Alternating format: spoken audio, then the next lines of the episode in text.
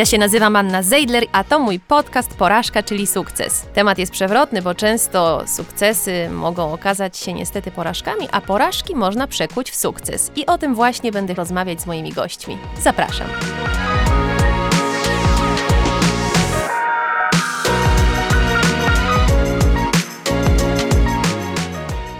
Dzień dobry. Dzisiaj moim gościem jest tancerka, która, jak sama mówi, w świadomości wielu Polaków do końca życia pozostanie Bożenką z klanu, czyli Agnieszka Kaczorowska. Dzień dobry, tak, wszystko się zgadza. Dzień dobry, Agnieszko. Skoro już mówimy o tej Bożence, to może wróćmy do, do Twojego dzieciństwa i do czasów, yy, w których ta propozycja zagrania w serialu się pojawiła. To był trochę przypadek, aczkolwiek ja jestem zdania, że nie ma przypadków. I mm, trafiłam na casting. Wtedy to na tym castingu było 500 dziewczynek, no bo to był jedyny serial, telenowela, którą oglądali wszyscy. I moja mama trochę w ogóle nie chciała ze mną jechać na ten casting, bo to pani dyrektor w przedszkolu mnie tam wysyłała. No ale dała się namówić, w sumie trochę na szczęście, bo otworzyło mi to wiele dróg. I pojechałyśmy na ten casting. Ja ten casting wygrałam. Mm, dwuetapowy casting, bo potem było pięć dziewczynek. I tak się zaczęła moja przygoda z telewizją, z aktorstwem, ze wszystkim tak naprawdę. I ta przygoda y, z aktorstwem pozwoliła ci też kontynuować przygodę z tańcem. Prawda? Tak, zdecydowanie. Taniec to jest bardzo drogi sport. Ja zaczęłam mniej więcej w tym samym momencie i tańczyć, i grać. I na początku ten taniec też był zabawą, takim dodatkowym zajęciem. Natomiast ja bardzo szybko um, zatopiłam się w tym. E, to taka pasja moja prosto z serca. I chciałam to kontynuować na najwyższym poziomie. A to są wielkie koszta. I kiedy trenowałam coraz więcej, coraz częściej buty, sukienki, turnieje, wyjazdy, szkolenia, wszystko, E, na tym najwyższym poziomie, no to są e, pieniądze, których po prostu prawdopodobnie moi rodzice by nie mieli. I tutaj klan trochę mi to sponsorował, bo to, że zarabiałam na siebie od maleńkości, to oczywiście nie zarabiałam tyle pieniędzy, żebym miała na wszystko, co jest związane z tańcem. Dalej mama tutaj była um, główną osobą, która to wszystko organizowała pod względem finansowym również. Natomiast no jednak dało mi to pewne możliwości, których możliwe, żebym nie miała. Kiedy mówisz, że to są duże pieniądze, to jakiego rzędu są to kwoty miesięcznie? No to bardzo różnie, zależy od y, okresu, od y, tego, co, co trzeba zrobić. No sukienki na przykład, kiedy ja tańczyłam, to kosztowały między 4 a 6 tysięcy sukienka. Buty kosztują około 300, wtedy 300 zł. Teraz już ceny też są wyższe. Buty się zmienia wiadomo często, no bo, bo się bardzo niszczą, jak się dużo trenuje. Sukienki, no to też zależy ile możesz, ale kiedy ja doszłam do poziomu, gdzie byłam mistrzynią Polski, e, potem mistrzynią świata, to to już jakby trochę wymagało się, żeby na kolejny turniej to był nowy zestaw sukienek, dwóch na przykład. No więc można sobie to policzyć łatwo, że to yy, no, przychodziły duże koszty. Tak naprawdę w tym wszystkim najdroższe są lekcje. Lekcje z polskimi trenerami to jeszcze jest taki koszt, e, w zależności od tego, ile chcesz trenować, ale powiedzmy akceptowalny jak różne inne zajęcia dodatkowe. Natomiast w momencie, kiedy osiągasz pewien poziom i chcesz trenować z najlepszymi trenerami na świecie, no to to y, ceny się zmieniają na euro czy na funty. E, do tego dochodzą loty, bo trzeba do nich polecieć, trenować we Włoszech, w Anglii i to już są bardzo duże pieniądze. A problem z tańcem jako sportem w naszym kraju, aczkolwiek nie tylko w naszym kraju, jest taki, że nie jest to postrzegane jako sport. Nie jest to mocno nagłośnione, nie ma tej medialnej otoczki jak sporty typu piłka nożna, siatkówka i tak czy nawet łyżwiarstwo. I bardzo trudno jest znaleźć sponsora. No bo wiadomo, sponsorzy są tam, gdzie jest jakaś medialność i można się zareklamować. Tutaj jest ten wielki kłopot. Sponsorzy to tylko firmy, które są związane z tańcem bezpośrednio, na przykład firma obuwnicza, tak, butów tanecznych. No to jest duże wyzwanie i ja niestety znam wielu bardzo, ale to bardzo zdolnych tancerzy, którzy ze względów finansowych niestety nie kontynuowali swojej kariery. Powiedziałaś, że e, to jest tak naprawdę sport, czyli ty się czujesz sportowcem? Bardzo. Ja mam bardzo taką duszę sportowca od zawsze. To jest coś, co trochę we mnie drzemie, myślę, jako osobowość, a z drugiej strony coś, co zostało wypracowane przez lata, bo charakter sportowca się buduje. I ja jestem bardzo taka projektowa, ja uwielbiam mieć cele, ja uwielbiam wygrywać. Ja wiem, że wszystko, do czego chcę dojść, wymaga pracy. I to nie pracy takiej lekkiej, tylko pracy, której się trochę poświęcamy. I nic nie spada z nieba. Żeby osiągnąć sukces, to po, po prostu trzeba na niego zapracować. I, I to wszystko yy, myślę, że sobie wypracowałam, ale lubię to, taka jestem. I tak, jestem sportowcem, czuję się sportowcem, aczkolwiek już teraz nieczynnym, bo, bo zakończyłam karierę zawodową, więc yy, teraz już tak trochę e, w sposobie bycia i tego, jaka jestem, jaki mam charakter. A czujesz się aktorką dzięki tej roli, którą grałaś przez tyle lat w klanie? Wiesz co, mm, tak, zwłaszcza y, ze względu na ilość doświadczenia, które, które zebrałam. I oczywiście nie jestem dyplomowaną zawodową aktorką po szkole, co nie zmienia faktu, że choć bardzo chciałam, bo to też jest y, kolejny punkt, że ja chciałam się edukować, ja chciałam się uczyć, tylko no niestety nie dostałam takiej możliwości. Pewnie były inne sposoby, jednocześnie wybrałam inny kierunek. I A co to znaczy nie dostałam takiej możliwości? Nie dostałam się do szkoły teatralnej. Zdawałam do dwóch szkół e, raz w jednym roku. No są ludzie, którzy zdają po kilka lat i w rezultacie się dostają. Mnie było trochę szkoda na to czasu. Ja uważam, że życie jest zbyt krótkie. Jeżeli nie miało to się wtedy zdarzyć, no to okej. Okay. Do których szkół zdawałaś? W Warszawie i w Łodzi. Trochę żałuję, że nie zdawałam do innych też, bo mogłam zdawać do wszystkich, bo byłam przygotowana. Ale to Wiesz, ja wiem, że to, że grałam od dziecka w serialu, miało na to ogromny wpływ, że ja się nie dostałam, bo przynajmniej wtedy, z tego co wiem, no to y, ludzie, którzy tam uczyli i wybierali, y, profesorowie, wolą osoby, które są bez żadnej łatki, czyste, jak biała kartka, którą można ukształtować i wszystko tam napisać. Ja taka nie byłam nigdy. I okej, okay, i Dzisiaj z perspektywy czasu, choć wtedy było to dla mnie mm, taki punkt zwrotny, to zabolało, zwłaszcza, że się przygotowywałam wiele miesięcy. A taniec mi pokazywał, że jak człowiek pracuje i się przygotowywuje, no to osiąga sukces, więc e, podłamało mnie to troszkę, aczkolwiek ja jestem naturą sportowca, pomyślałam sobie, dobra, po co ja chciałam zdawać do tej szkoły, żeby grać w teatrze? Nie tędy, to inną drogą. I rzeczywiście po jakimś czasie e, trafiła mi na deski teatralne, więc spełniam swoje marzenia.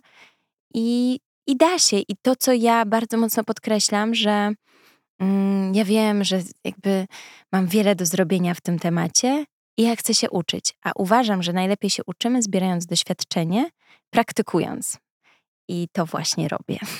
Te niezdane egzaminy do szkoły teatralnej, czyli zaprzepaszczone w pewnym sensie marzenie, traktujesz jako porażkę?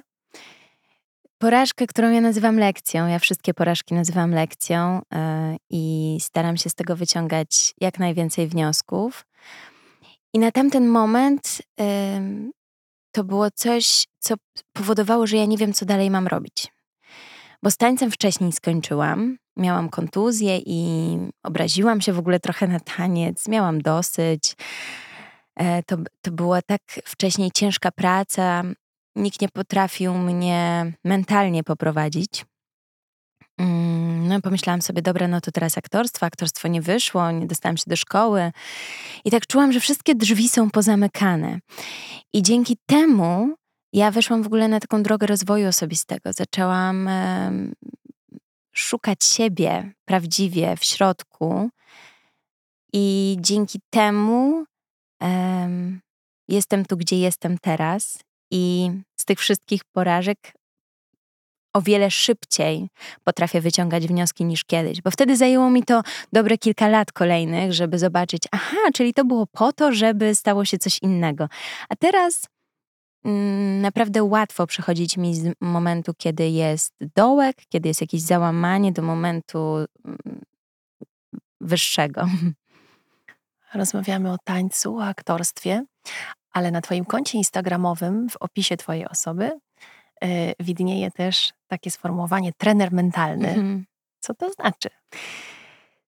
Trener mentalny. Ja w zeszłym roku e, skończyłam Akademię Trenerów Mentalnych, zrobiłam taki certyfikat i to było coś, co było dla mnie ważne i co mm, dało mi mnóstwo narzędzi do tego, żeby mm, pracować z ludźmi, mówić o tym, o czym ja chcę mówić. Ponieważ mm, cała moja historia, moje doświadczenie i to, ile ja pracy włożyłam w siebie, w swój charakter, w swoje życie, w swój e, mindset, to, to jest moje i to już mi daje dużą wiedzę, natomiast musiałam sobie to pewne schematy poukładać, żeby mieć narzędzia do tego, żeby przekazywać to dalej. I po to była mi ta akademia. Ja z rozwojem osobistym jestem związana już ponad 10 lat i uczyłam się naprawdę fantastycznych ludzi, myślę, że najlepszych, zwłaszcza w tym kraju. I teraz jakby przychodzi taki moment, że ja chcę też inspirować. Do tej pory nie czułam się. Tworzyłam sobie to, co robię na Instagramie, to tworzyłam posty, które wierzyłam, bo dostawałam też feedback od, y, głównie od kobiet, dziewczyn, e, że to je inspiruje. Natomiast nie przywiązywałam do tego aż takiej mocy i wagi. Okej, okay, coś napiszę, jak będę miała wenę, coś będę chciała przekazać. A teraz jestem już na takim etapie, że ja naprawdę czuję, że, że chcę dawać wartość ludziom, że to nie jest tylko, że raz sobie napiszę, raz sobie nie napiszę, a i tak naprawdę, tak naprawdę skupiam się zupełnie na innych rzeczach, tylko chcę się skupić w, pewnym, w pewnej swojej działalności na tym, żeby tę wartość ludziom dawać dalej i inspirować. Czyli poprzez Instagramowe konto chcesz przekazywać ludziom określone treści. Zresztą powiedziałaś w jednym z wywiadów, że masz potrzebę i odwagę, by o wielu rzeczach mówić głośno. Tak. Tak, bo jestem bardzo wierna sobie, swoim wartościom i takiej swojej prawdzie. I uważam, że czuję, że mam w sobie jakąś taką siłę i moc. Zawsze miałam, tylko wiele czynników zewnętrznych, z którymi jeszcze kiedyś nie umiałam sobie do końca poradzić. Dzisiaj jakby one są, ale ja potrafię być jakby w swojej takiej bańce i widzieć je, słyszeć, ale też równolegle odpychać, e, żeby być sobą. I chciałabym mówić odważnie o pewnych rzeczach, w które wierzę, które wiem, że jak są osoby, które są na to gotowe, to zrozumieją i, i mogą na przykład coś zmienić w swoim życiu. Czasami nawet zrobiłam takiego live'a pod koniec grudnia, um, bardzo spontanicznie. Ja tego nie planowałam, tylko wyniknęło to z kilku sytuacji. Zrobiłam live'a, w którym po prostu otworzyłam swoje serce, powiedziałam swoją historię i to, jaką ja masę wiadomości potem dostałam, było tak uskrzydlające dla mnie. Ja wtedy jeszcze raz mocno zrozumiałam, aha, czyli z tego typu treści kobiety, dziewczyny mogą czerpać taką wartość, że im coś przeklikuje w głowie. To jest jedna rozmowa, jedna rozmowa, tak jak nasz podcast dzisiaj, może dla kogoś, będzie, usłyszy jedną myśl, jedno zdanie, która coś zmieni, mm, pozwoli zmienić kierunek, obrać inną drogę. Ale to bycie trenerem mentalnym traktujesz bardziej jako misję, czy jako um, działalność zawodową, aktywność, która ma ci przynosić w jakikolwiek y, sposób y, korzyści finansowe? Myślałam wcześniej to o tym w kategorii misji, i mam tutaj bardzo klarowną misję z tym związaną. Jednocześnie teraz widzę, że mm, fajnie byłoby podziałać też, żeby to było kolejne źródło dochodu. W dzisiejszym świecie, gdzie tak wiele rzeczy jest niepewnych, a mając e, wiedzę, doświadczenie i ponieważ włożyłam w to ogrom czasu i energii, to chciałabym, żeby to było kolejne źródło dochodu. Chcę jakąś część swojej działalności zawodowej na to przeznaczyć. Na pewno nie ogromną, ponieważ e, ja też jestem taka, że potrzebuję kilku e, ścieżek, kilku odnóg. Nie mogę żyć bez aktorstwa, nie mogę żyć bez tańca tak naprawdę.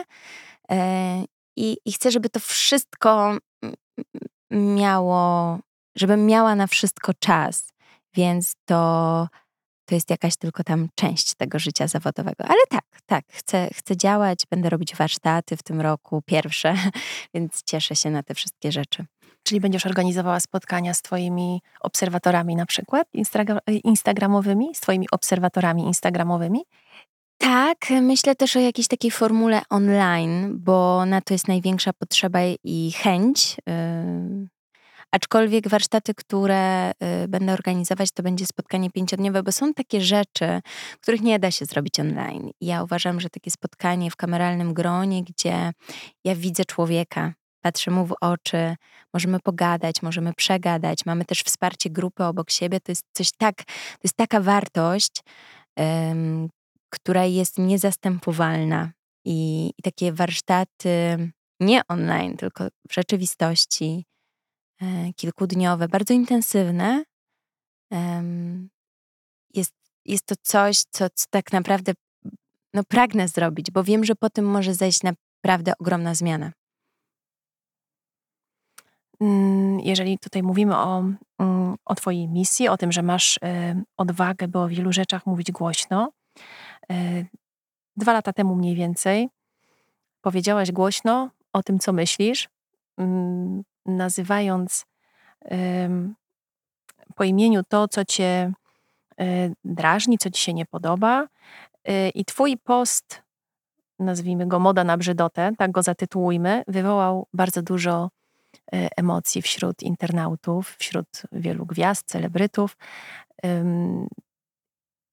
Po jakimś czasie powiedziałaś, że być może zostałaś źle zrozumiana, być może e, ta wypowiedź została w pewnym sensie wyjęta z kontekstu i źle zinterpretowana przez osoby, które ją skrytykowały, ale też w innej wypowiedzi przyznałaś, że po czasie, że y, być może na tym etapie inaczej byś w ogóle ten post sformułowała, pomimo tego, że nie zdecydowałaś się go skasować, ale że te, te myśli byś ułożyła inaczej i wytłumaczyła to, o co ci chodzi inaczej.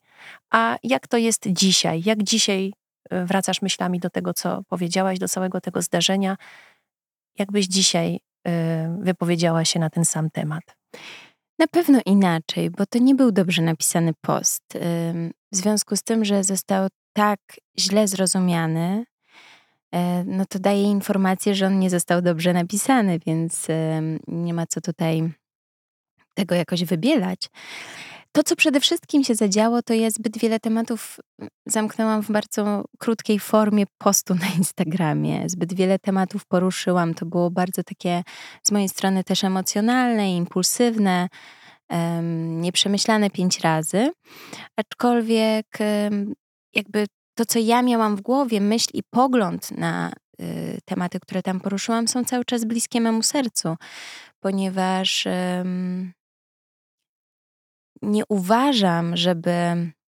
Ja rozumiem, że obecnie jest trochę taka potrzeba, myślę, że w sumie zawsze była, potrzeba zobaczenia, że ktoś ma tak samo jak my. Jeżeli coś dzieje się źle, słabo i tak dalej. I okej, okay, na pewno jest to jakiegoś rodzaju pocieszenie. Um, I tutaj mówię o przeróżnych obszarach życia. Jednocześnie to jest trochę jak taka słodka czekoladka lub lampka wina, czyli coś, co daje nam ukojenie na chwilę. A ja jestem zdania, że to, co może przynosić prawdziwą zmianę i ukojenie na dłużej, to jest pokazanie: ej, czasem jest tak, ale możesz zrobić to, żeby było tak. I to jest dla mnie inspiracja, która jest wartościowa w mediach społecznościowych. Niestety obserwuję tą modę na to, żeby tylko mówić, że jest słabo i hej, mam tak samo jak ty, jest słabo. Okej. Okay. Jeśli ktoś tego potrzebuje, może dla siebie bardziej niż dla innych, żeby coś takiego opublikować, spoko. Też mam teraz z perspektywy czasu większą zgodę na Mm. na taką trochę wielowymiarowość człowieka, czyli na to, że każdy jakby z nas ma inne potrzeby, każdego z nas trochę co innego motywuje, każdy z nas gdzie indziej znajduje to ukojenie na przykład. I ja myślę w ogóle, że mnóstwo ludzi, którzy potem wypowiadali się na temat tych moich słów i tego postu, yy, myślą bardzo podobnie jak ja E, naprawdę tak myślę, e, tylko w inną formę to ubierają. Nie wszyscy, oczywiście, że nie wszyscy, aczkolwiek wiele takich osób, które dalej są dla mnie autorytetami, które uważam, że mówią bardzo mądre rzeczy i które wtedy bardzo mocno mnie skrytykowały. E, dalej wierzę, że gdybyśmy stanęli w jakiegoś rodzaju dyskusji, to skończylibyśmy w jednym punkcie. E, tylko, tylko może ja nie mam jakiejś tam, może wtedy na tamten moment nie miałam zgody na, e, na pewne rzeczy. Budziło to we mnie dużo jakichś takich emocji mm, trudnych, tak mi się wydaje. No właśnie, psychicznie jak ty sobie poradziłaś z tą krytyką, bo ta fala e, krytyki i fala hejtu, jak sama powiedziałaś, była przeogromna po tym poście. Do tego stopnia, że nawet e, pojawiła się gdzieś taka informacja, że rozważaliście z mężem e, nawet przeprowadzkę do innego kraju. Nie wiem, czy to prawda. Mm, to też było nadinterpretacja. Nad, nadinterpretacja, ale to był bardzo trudny czas. Bardzo. To powiem szczerze, że chyba był jak tak sobie patrzę na całe swoje życie, to największe moje takie załamanie. Jeszcze byłam w trzecim trymestrze ciąży, więc jakby odczuwałam wszystko jeszcze mocniej i bardzo się bałam. Bardzo się bałam yy, ze względu na swój jakby poziom stresu, emocji. Bałam się po prostu o Gabrysię, która była w brzuchu i o to, czy ja z tego wyjdę bez szwanku. I mimo tego, że już miałam wypracowane pewne strategie na radzenie sobie z tego typu sytuacjami, no bo całe życie mnie tego um, uczyło, to mimo wszystko bardzo to przeżyłam. Bardzo to wzmocniło nasz związek. Maciek okazał się niesamowity. On zawsze był wielkim wsparciem i jest. Natomiast wtedy to on wszedł na totalną wyżynę swoich możliwości trochę był taką moją zbroją, zabrał mi telefon w ogóle i, i po prostu to on kasował, blokował i to, co trzeba było oczyścić, to oczyszczał. Wziął to trochę na klatę, też bardzo mocno to przeżył. E, mieliśmy wrażenie, że przez tydzień to w ogóle jesteśmy. To tak jakby energetycznie ktoś w nas strzelał cały czas. I nawet nie było sposób się zacząć bronić przed tym, bo to jakby nie miało sensu, bo to było tylko. E, wiadomo, jak działają też media plotkarskie, bo bardzo dużo rzeczy jest wyjmowanych z kontekstu, więc cokolwiek byśmy wtedy nie powiedzieli, to i tak to byłoby przeinaczone, więc trzeba było ten temat jak najszybciej wyciszyć. Mm, natomiast fajna lekcja. Lekcja działalności na przykład na Instagramie to taka ogromna lekcja, żeby jak coś piszę, to na przykład przeczytać. Ja sobie teraz piszę do notatek. Ja sobie to potem czytam po jednym dniu, po dwóch i dopiero publikuję. Albo daję Maćkowi do przeczytania. Wtedy nie dałam tego postu do przeczytania. Czy nawet osobie z zewnątrz, żeby spojrzała na to z dystansem. Czy myśl, która za tym idzie i moja intencja, która zawsze jest dobra, bo, bo wszystko, co tworzy, jest taką intencją miłości i wspierania innych – czy jakby jest to dobrze odczytywane przez osoby trzecie. I, I, to jest taka główna lekcja z działalności instagramowej. A z takiej wewnętrznej um, pokazało mi to, że mogę mieć jeszcze większą siłę w tym wszystkim. I to, że ja nie skasowałam tego postu, to jest moje mm, stanięcie za sobą i ze swoją prawdą. I choć uważam, że mógłby być lepiej napisany, tak y, na tamten moment napisałam to tak. E, nie obraziłam w nim nikogo bezpośrednio. Kto by się poczuł obrażony, no to to już jest dla niego informacja, dlaczego. Powiedziałaś też po tej aferze, że ludzie powinni uczyć się, jak krytykować, by nie ranić innych. Mm. Czy uważasz, że w ogóle istnieje taka możliwość, żeby ludzi krytykować nie raniąc ich przy tym? Czy krytyka może nie ranić? Nie wiem. Mm, nie wiem. Chyba na ten moment jestem zwolenniczką yy, życzliwości po prostu. Krytyka jest potrzebna. Yy, tylko na przykład, jeżeli ja patrzę ze własnej perspektywy, jeżeli ja chcę yy, usłyszeć krytykę, co będzie dla mnie dobrym feedbackiem, coś, co ja mogę poprawić w jakiejkolwiek swojej działalności, to ja chcę ją usłyszeć od osoby, której ufam, która jest na pewno ze mną szczera, która nie chce mnie skrzywdzić, tylko wręcz przeciwnie, chce mnie wzmocnić. I do takich osób chcę się odezwać po opinię, jeżeli nawet ona będzie krytyczna. A taka krytyka mm, od osób, na przykład, które mnie kompletnie nie znają, no to jakby trochę. Mm, trochę chyba nie jest mi po prostu potrzebna. Tak, tak, tak, tak to na ten moment czuję. Czy krytyka może, no właśnie, y, wydaje mi się, że krytyka może nie ranić w momencie, kiedy ja trochę się po nią zgłaszam. Mm, czyli nazwałabym to bardziej takim feedbackiem. Trochę za dużo tej krytyki jest w dzisiejszym świecie. Mam wrażenie, że krytyka mm, nie wynika z chęci pomagania innym, tylko krytyka częściej wynika z chęci dania upustu swoim emocjom. I, Poprawienia sobie humoru. Tak. I to jest straszne, bo tu jest już no, malutka, cienka granica do hejtu, bo to już wtedy wszystko zależy od e, sformułowania. Mm, dalej jestem zdania, że krytyka jest. Fajnie by było, gdyby mówić o tym, na przykład, yy, ja yy, mam inny pogląd na ten temat, ponieważ jest taki tak, albo Twoje słowa yy, spowodowały, że ja czuję się z tym w taki, a nie inny sposób, a nie ty jesteś taka i taka, ty robisz taki, tak i to jest złe. A tobie się zdarza y, taką krytykę konstruktywną, powiedzmy sobie, przekazywać y, swoim bliskim, swoim przyjaciołom? Tak, zdecydowanie, ale to jest bardzo małe grono ludzi. Bardzo małe. I no, z moim mężem jesteśmy najbliżej. Jakby z moim mężem najczęściej rozmawiam w ten sposób szczerze. I nie zawsze jest to łatwe. Oczywiście, że tak mimo tego, że się kochamy i, i wiemy, że na pewno sobie możemy zaufać i chcemy dla siebie dobrze, no ale krytyka mm, no, często nie jest łatwa, ponieważ bardzo trudno jest uciszyć ego i, i schować to do kieszeni i posłuchać. Mm.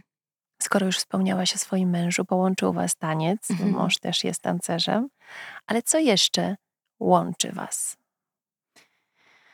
Och, tak wiele. Mam wrażenie, że mm, jesteśmy trochę taką jedną duszą w dwóch ciałach. Mamy tak wiele wspólnego i tak wiele różnego jednocześnie, że to jest, to jest naprawdę coś niezwykłego. I taniec tańcem. No my teraz na przykład bardzo mało tańczymy, no bo dzieci, bo mnóstwo obowiązków. Też jakby pochodzimy z, z dwóch kompletnie różnych światów tanecznych. On hip-hopowego, ja tańca towarzyskiego, to jest zupełnie coś innego. Bardzo łączą nas poglądy na wiele tematów. W zasadzie na zdecydowaną większość tematów. Rzadko kiedy różnimy się w poglądach. Myślimy po prostu tak samo. Um, to, co was dzieli. Mm. Jeżeli jest coś w ogóle takiego, co was dzieli dzielą nas jakieś takie potrzeby związane z różnymi pasjami, na przykład. Na przykład podróżowanie. No, oboje kochamy podróżować i najczęściej podróżujemy razem albo całą rodziną, bo, bo to podróżowanie z dziećmi też jest super. Mm, no ale Maciek na przykład ma takie potrzeby, nie wiem, pójścia w góry co jakby kompletnie mnie nie kręci. Ja wolę morze. No, to, to jest jakby inny, inna natura y, nas relaksuje, inny sposób spędzania takiego wolnego czasu. Dzieli nas też to, co lubimy nawet robić w domu. Maciek uwielbia gotować, ja nie znoszę gotować. Um, więc ten podział obowiązków domowych też mamy taki bardzo różny. Dzieli nas sposób jakby takiej realizacji siebie. Już mamy inne potrzeby w tym względzie. I tak, no, pewnie jest tego trochę więcej, tylko trzeba byłoby posiedzieć i pomyśleć. Maciek jest twoim najlepszym przyjacielem? Tak, zdecydowanie tak. Chyba nie ma takiej drugiej osoby na świecie, której mogłabym aż tak zaufać. mm, pewnie też nie wie wszystkiego. I tutaj mówię raczej, bo to ciągle coś wychodzi, ciągle się czymś zaskakujemy. To też jest dosyć niezwykłe, że bardzo dobrze się znamy, a tak naprawdę ciągle się okazuje, że czegoś o sobie nie wiemy. I niech tak będzie zawsze. Wtedy nie będzie nudno. Wspomniałaś kiedyś o tym, że masz mało y, przyjaciół w show biznesie i że mhm. ten świat y, show biznesu o tyle cię rozczarował, że brakuje w nim szczerości. Mm. Y, co się takiego wydarzyło y, w Twoim życiu, że, mm, że te znajomości czy też przyjaźnie w show biznesie tak bardzo Cię rozczarowały? To jest multum wydarzeń. To jest jakby zbiór wszystkich y, lat w, w tym kotle, tak to bym nazwała. I, I tak, uważam, że tam jest bardzo niewiele szczerości. Na przykład teraz mam fantastyczny zespół właśnie mm, aktorów, z którymi gram w teatrze. I tam, no nie wiem, jakoś tak się dobraliśmy. To też jest trochę magiczne, mam wrażenie, bo dobraliśmy się tak dobrze, że my, yy, poza tym, że pracujemy ze sobą, my naprawdę się bardzo, bardzo lubimy. I to jest niezwykłe. I czuję pierwszy raz chyba, od kiedy pracuję w świecie aktorskim, medialnym, show biznesowym, że mam jakąś taką grupkę ludzi, z którymi czuję właśnie szczerość, e, nie czuję jakiegoś takiego zazdrości, czy jakiegoś takiego mm, obgadywania się za plecami. A niestety wcześniej we wszystkich środowiskach, grupkach czułam to bardzo. Nawet widzisz ten wspomniany post, mm, to pokazuje bardzo mocno, bo osoby, które potrafiły mnie od góry do dołu zjechać po tym poście, rok później podchodzą do mnie, uśmiechają się, rozmawiają i w ogóle jakbyśmy były na przykład najlepszymi koleżankami. Albo dzwonią do mnie i coś ode mnie potrzebują. Ja mówię, hola, hola, jakby dla mnie, ja też jestem takim typem osoby, to prawda, że... Yy, Pamiętliwej? Pamiętliwym, tak. A jak ktoś mi zajdzie za skórę, to trudno to. Nie wybaczasz? Mm, umiem wybaczać, ale to, to wymaga bardzo dużo czasu. Wszystko pamiętam. Trzeba naprawdę to przepracować, trzeba przegadać. To nie jest tak, że to się po prostu zapomina. Jeżeli ktoś po tamtym poście um, dokłada swoją cegiełkę do tego, jakim ja byłam wtedy stanie i napędza kolejną ogromną grupę ludzi do tego, żeby przychodzili na mój profil i mnie hejtowali, a po roku zachowuje się jakby nigdy nic i jesteśmy koleżankami, albo mam zrobić coś dla tej osoby, pomóc w jakimś projekcie, to, to ja mówię, i gdzie tu jest szczerość? Um, kompletnie tego nie rozumiem.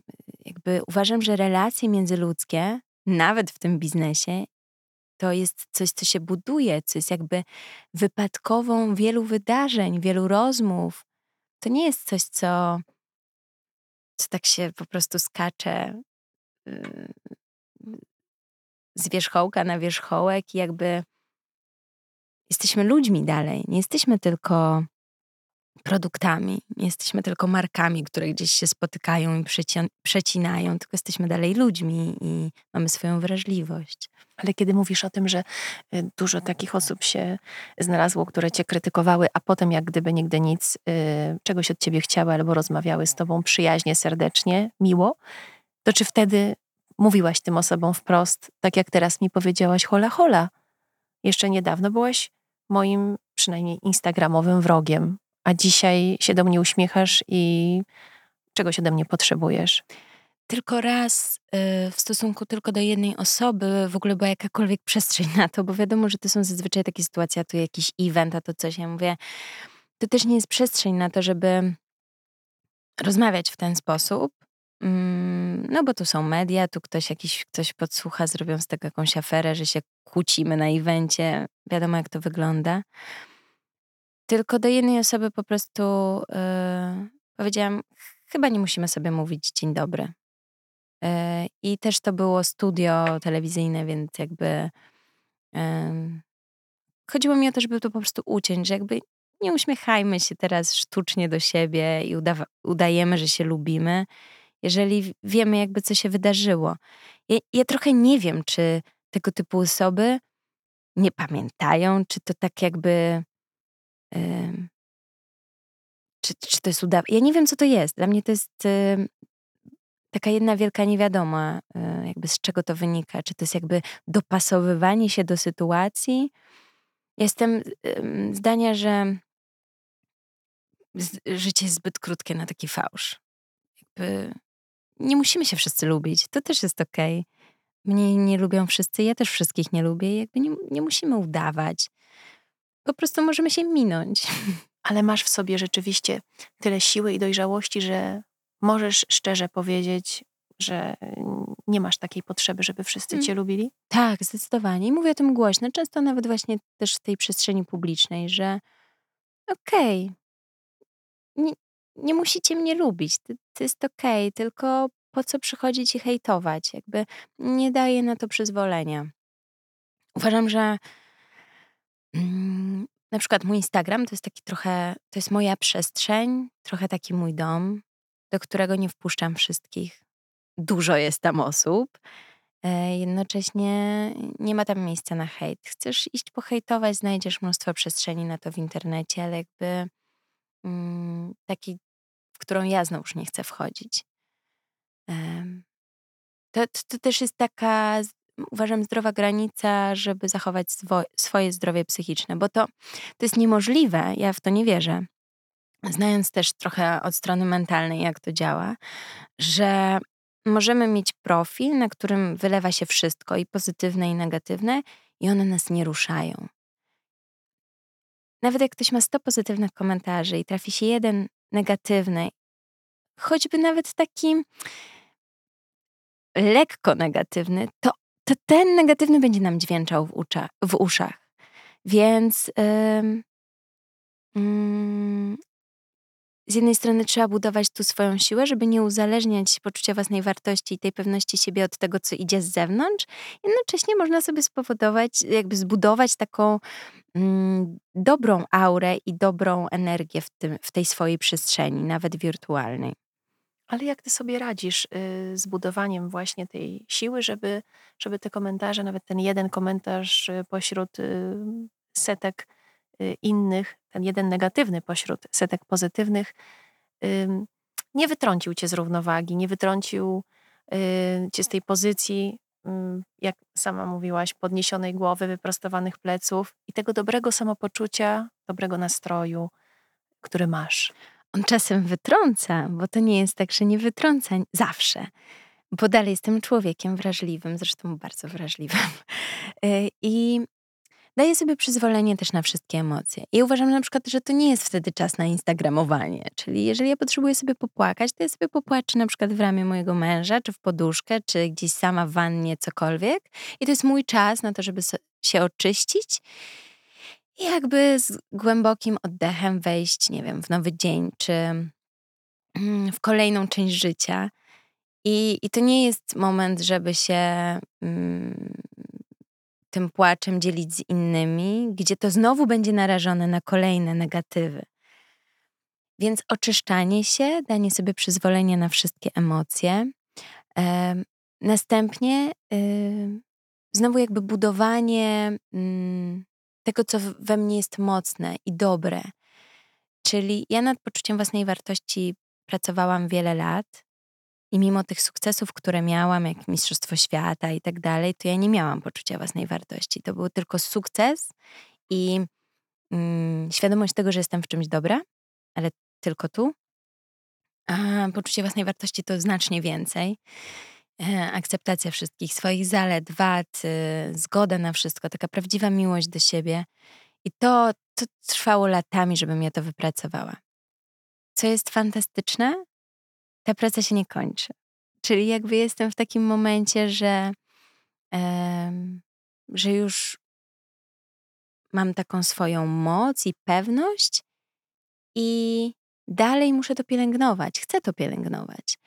I dlatego na przykład w momencie, kiedy pojawia się jakiś duży wyrzut hejtu, to jeśli mnie to boli, bo to, to też jest ciekawe, że nie w każ- jeżeli hejt dotyczy jakiegoś obszaru życia, um, boli bardziej, a w innym obszarze w ogóle mnie na przykład to nie rusza. To jest taka obserwacja własna. A co cię boli bardziej, a co cię w ogóle nie rusza? No w tym, w czym jestem mniej pewna siebie, to boli bardziej. Czyli na przykład początek mojej działalności związanej z treningiem mentalnym, ponieważ nie mam tutaj tak dużego doświadczenia, no to to mnie trochę bardziej rusza. A i już się pojawia ten wewnętrzny głos, a może jednak nie powinnaś tego robić, po co się za to bierzesz?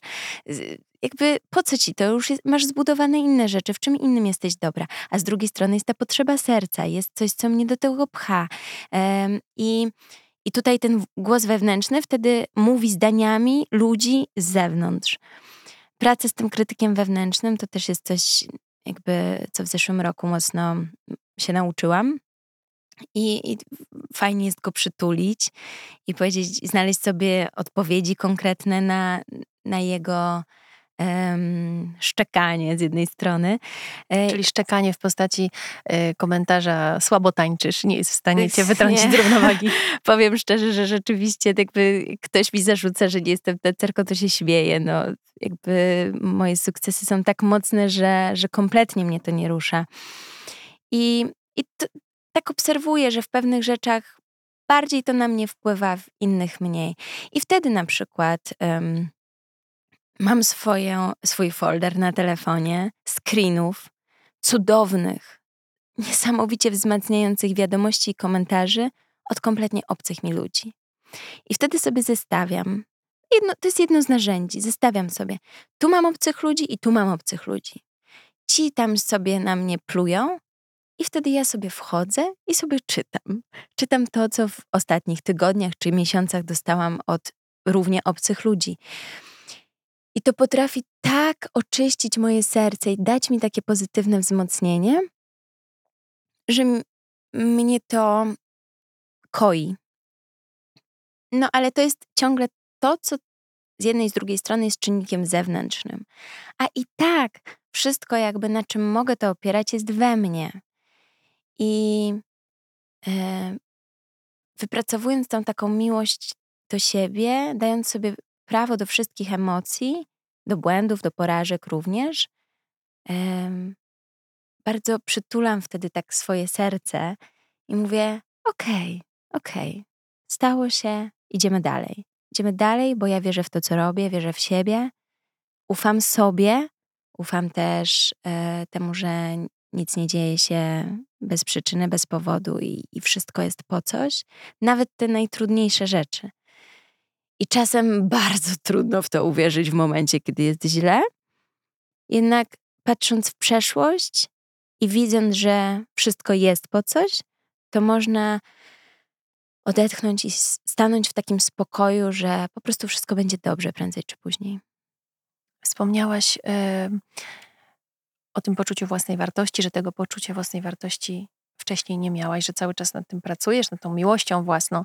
Czyli Twój dom rodzinny nie wyposażył cię w tę mm, miłość do siebie, nie wyszłaś z niego z poczuciem, że jesteś wiele warta, że y, wiele możesz osiągnąć. Przecież osiągałaś od dziecka duże sukcesy. Tak, tylko myślę, że mało kto w dzisiejszej rzeczywistości wyszedł z domu, z którego dostał taką niesamowitą dawkę poczucia własnej wartości i, i to było tak fajnie zbudowane bo nasi rodzice no jeszcze nie mieli tej wiedzy na ten temat. Robili, powtarzali schematy z poprzednich pokoleń, powtarzali to, co mówili ich rodzice. I dopiero my, mam wrażenie, jako rodzice, jesteśmy mm, początkiem tej dużej zmiany, która mam nadzieję, że zajdzie.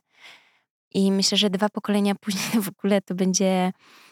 Może się zadziać coś naprawdę niesamowitego, bo ta świadomość bardzo wzrasta. I i mimo tego, że miałam te sukcesy, ja czułam, że na przykład w tańcu jestem dobra, że byłam ukochana bardzo w domu. E, miałam też starsze rodzeństwo, które do dziś dzień jest niesamowitym takim moim wsparciem i backupem. Jak tam ktoś mi coś zrobi, to z moim bratem lepiej nie zadzierać. Um, I to nie wystarczyło? Nie, no bo to jest od środka, to, to jakby musi być tu i, i wiele takich um, powielanych schematów. Um, Czy rozwód rodziców miał też na to wpływ? Myślę, że jakiś, jakiś miał. Um, Bardzo to przeżyłaś? Wiesz, wydaje mi się, że nie do końca. To jest taki trudny case, yy, trochę już przepracowany, więc też patrzę na to z pewnej perspektywy. Nie umiem się na dzień dzisiejszy postawić w tamtych emocjach. Yy, wiem, na co miał wpływ ogromny, na moje relacje z mężczyznami, na moje związki, co też już jakby przepracowałam, odcięłam się od, od tego. No, trafiłaś na fantastycznego mężczyznę. Mm, ale to, to jest praca. To nie, nie stało się tak, bo miałam szczęście. Mam wspaniałego mężczyznę, wspaniałego męża, e, dlatego że e, przepracowałam temat taty, rodziców, rozwodu i dwa, właśnie pracowałam nad miłością do siebie, bo ja chciałam być ukochana przez kogoś, nie kochając siebie sama. Dopiero jak pokochałam siebie sama, to trafiłam na mężczyznę, kto, którym możemy wymienić się miłością prawdziwą, nie oczekując od siebie jej. Czyli jakby mamy tutaj wielkie źródło miłości w środku i możemy teraz się tym wymienić, podzielić i stworzyć jeszcze więcej. A nie wynikało to z żadnego braku, bo już tego braku nie było. E, I to jest klucz, co nie zmienia faktu, że ja dalej w wielu obszarach życia mam swoje cienie, nad którymi dalej pracuję. To nie jest tak, że jestem jakimś chodzącym ideałem. No nie. Nikt z nas nie jest, aczkolwiek ja bardzo lubię ten, taki mam swój pogląd, on jest taki mm, przez wiele osób może też być nie, niezrozumiany, że na ten moment robię wszystko tak, jak podpowiada mi serce, najlepiej jak tylko potrafię, więc jestem idealną wersją siebie w tym momencie. Co nie zmienia faktu, że mam swoje wady i cienie. E, tak, jak, tak jak praca z ciałem właśnie i ze swoją fizycznością, że możemy doprowadzić do momentu, i to nie ma to nic wspólnego z kilogramami i wyglądem, że ja mam idealne ciało dla siebie. To jest idealne ciało dla mnie. I jeżeli czuję się w nim po prostu perfekcyjnie i mogę robić wszystko, co potrzebuję zrobić, ono odpowiada na moje potrzeby, na moje życie, e, to, to jest to właśnie to idealne ciało. Więc ja, ja bym się tak bardzo nie bała tego słowa idealny, tylko ono jest trochę inaczej rozumiane. Spełniający Twoje oczekiwania, tak, dlatego idealne. Tak, takie idealne na ten moment dla mnie, nie idealne w jakimś tam kulcie czegoś, E, czy w wyrozumieniu przez świat, nigdy nie będziemy idealni dla świata. Ale to nie o to chodzi. Chodzi o to, żeby jakby znaleźć idealną wersję siebie i swojego życia. Czyli rzeczywiście w tym dążeniu do, powiedzmy, ideału, tylko swoje oczekiwania próbujesz spełnić dzisiaj? Zdecydowanie. I też tutaj jest haczyk. Dążenie do ideału, a, a może ten ideał jest już tu. Może jakby trzeba zmienić myślenie na ten temat, czyli dążenie do ideału wywiera jakiegoś rodzaju presję i ciągłe niezadowolenie. A akceptacja tego, że idealnie jest teraz, daje poczucie spełnienia, spełnienia i spokój. To znaczy w ogóle to, co jest ideałem, jest bardzo względne. Dla każdego tak. zupełnie coś innego. Tak. Czasami bycie nieidealną też jest tym tak, ideałem. Tak, dokładnie to. A co, Agnieszko, uważasz za swoją największą porażkę? A co za największy sukces? Sukces e, zdecydowanie zbudowanie rodziny i, i domu pełnego miłości, czyli to, co się dzieje teraz, to jak moje życie wygląda teraz. Jest chyba moim największym sukcesem. Aczkolwiek na pewno, gdyby tam e, zajrzeć w takie sukcesy czysto zawodowe, to tutaj byłby Mistrzostwo Świata, tutaj taniec z gwiazdami itd., tak itd. Tak Ale to, co się dla mnie teraz najbardziej liczy, to jest właśnie rodzina, dziewczynki. I to jest taki największy sukces. Porażka? Lekcje.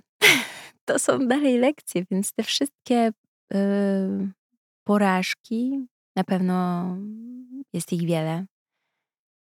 Yy, są lekcjami, nie chcę ich nazywać największą porażką. No dobrze, to co było tą najtrudniejszą lekcją?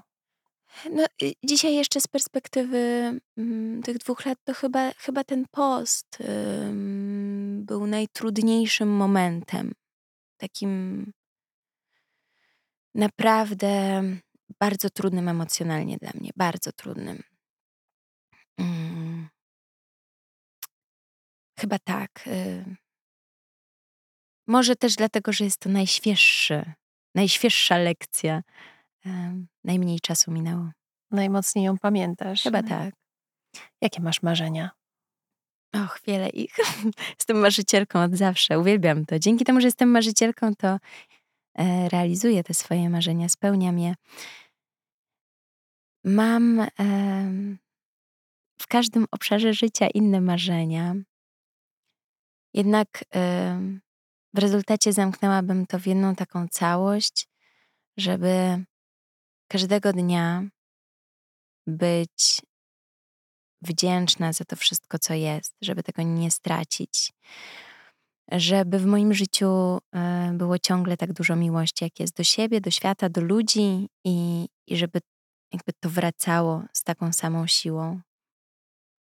I żeby dziewczynki się tak wspaniale rozwijały, żeby one spełniały swoje marzenia, żebym, żebym po prostu była dobrą mamą dalej. E, a zawodowo, żeby się działo. Ja lubię, jak się dzieje.